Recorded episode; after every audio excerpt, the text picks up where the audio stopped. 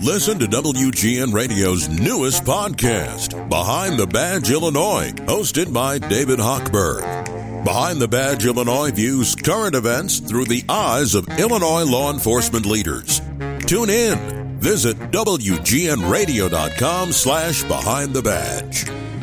Let's go back out to the salt shed. I think that's where Darren Pang is. I hope so. Hey, Darren, how are you?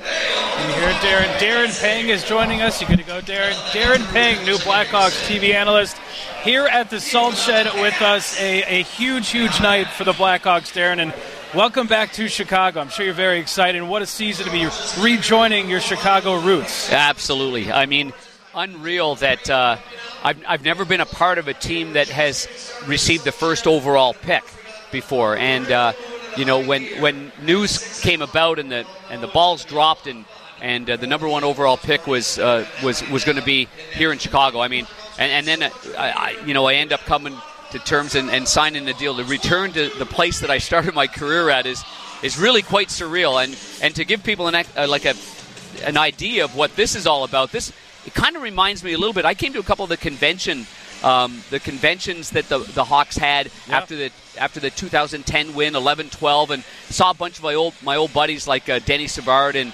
and Steve Larmer and Keith Brown and a bunch of guys. And this kind of reminds me of, of what, what that was like there after after the wins and just the the feeling and the energy and the you know looking forward. I think I think that's what everybody here is looking forward to is is, is moving forward and looking forward to uh, to the first overall pick. And and uh, I think we know who it's going to be, but. Uh, we're, we're not. I guess we're not saying that, but he's a he's a right hand shot that's not very tall. That's really good. Yeah. Well, I've been telling Lisa and I have been talking about it. You know, obviously since the draft lottery, you know the game as well as anyone. About that particular player, Connor Bedard, tell us what makes him so special. Why we should be so exp- excited about him joining the Blackhawks. you know, and, and to really, I mean, to be respectful of the top prospects, Of course. they're really good. Like this is a really good draft, you know. And but Connor has separated himself from them, and and it's not just hyperbole. It's it's it's what he's done under pressure, what he's done for Team Canada when the best of the best from every country is there.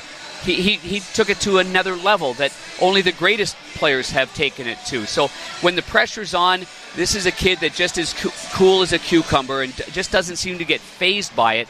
And you know, I mean, I'm I'm always big on the little guys. I mean, I played with Denny Savard. He was a third overall pick. Uh, I watched Patrick Kane play for his entire career. Um, not, I obviously wasn't here, but on national level and seeing him play, and and and all the other Jack Hughes, another smaller player. But these guys have something special in their brain. They, they're able to get around traffic and get and and avoid confrontation be- because they've done it all their lives against bigger, stronger guys. But they've got a bigger, stronger brain, and that's where Connor impresses me the most. And and so I'm, I'm you know, the other part. I mean, his shot is something that.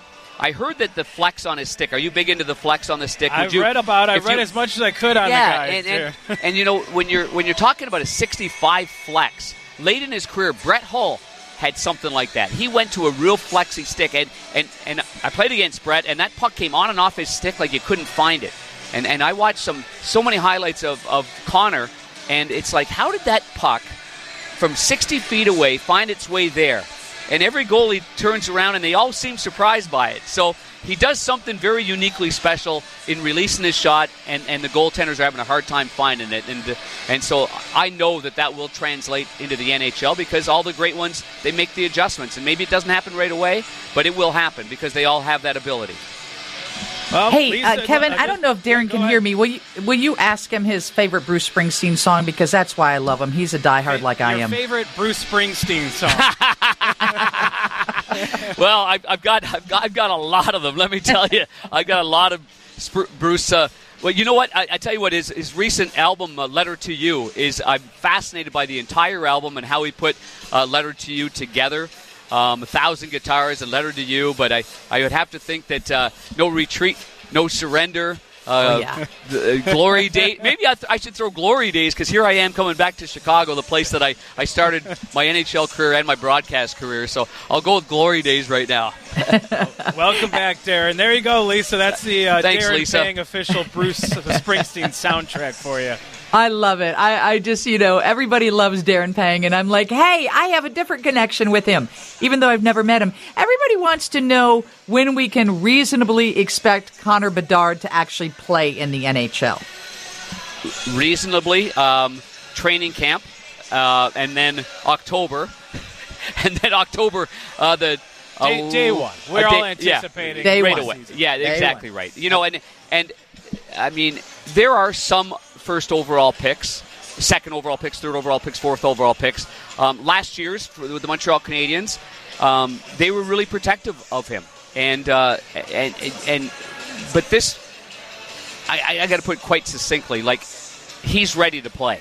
Like I grew up with, Yeah. with I grew up with Steve Yzerman. We played midget hockey together, tier two together. He played major junior A. He was a fourth overall pick. He was very slight. He was about 152 pounds, and everybody said he was too small. I said, "You don't have any idea what's inside this guy." And he made the team as an 18-year-old right away, in an era that was a little different than than today. And so, uh, you know, so I, I'm. I, I have no doubts that it's right now. I love that you came from my husband's team back to our team, Darren. Welcome back to the city. Thanks very much. I appreciate it. Uh, Kevin is at the Salt Shed. It is the Blackhawks watch party. It is basically what we're calling Connor Bedard Day in the city of Chicago. Everybody's excited about the Hawks. Coming up next, the newsroom temperature check, but right now, Mary's got a check on weather and traffic.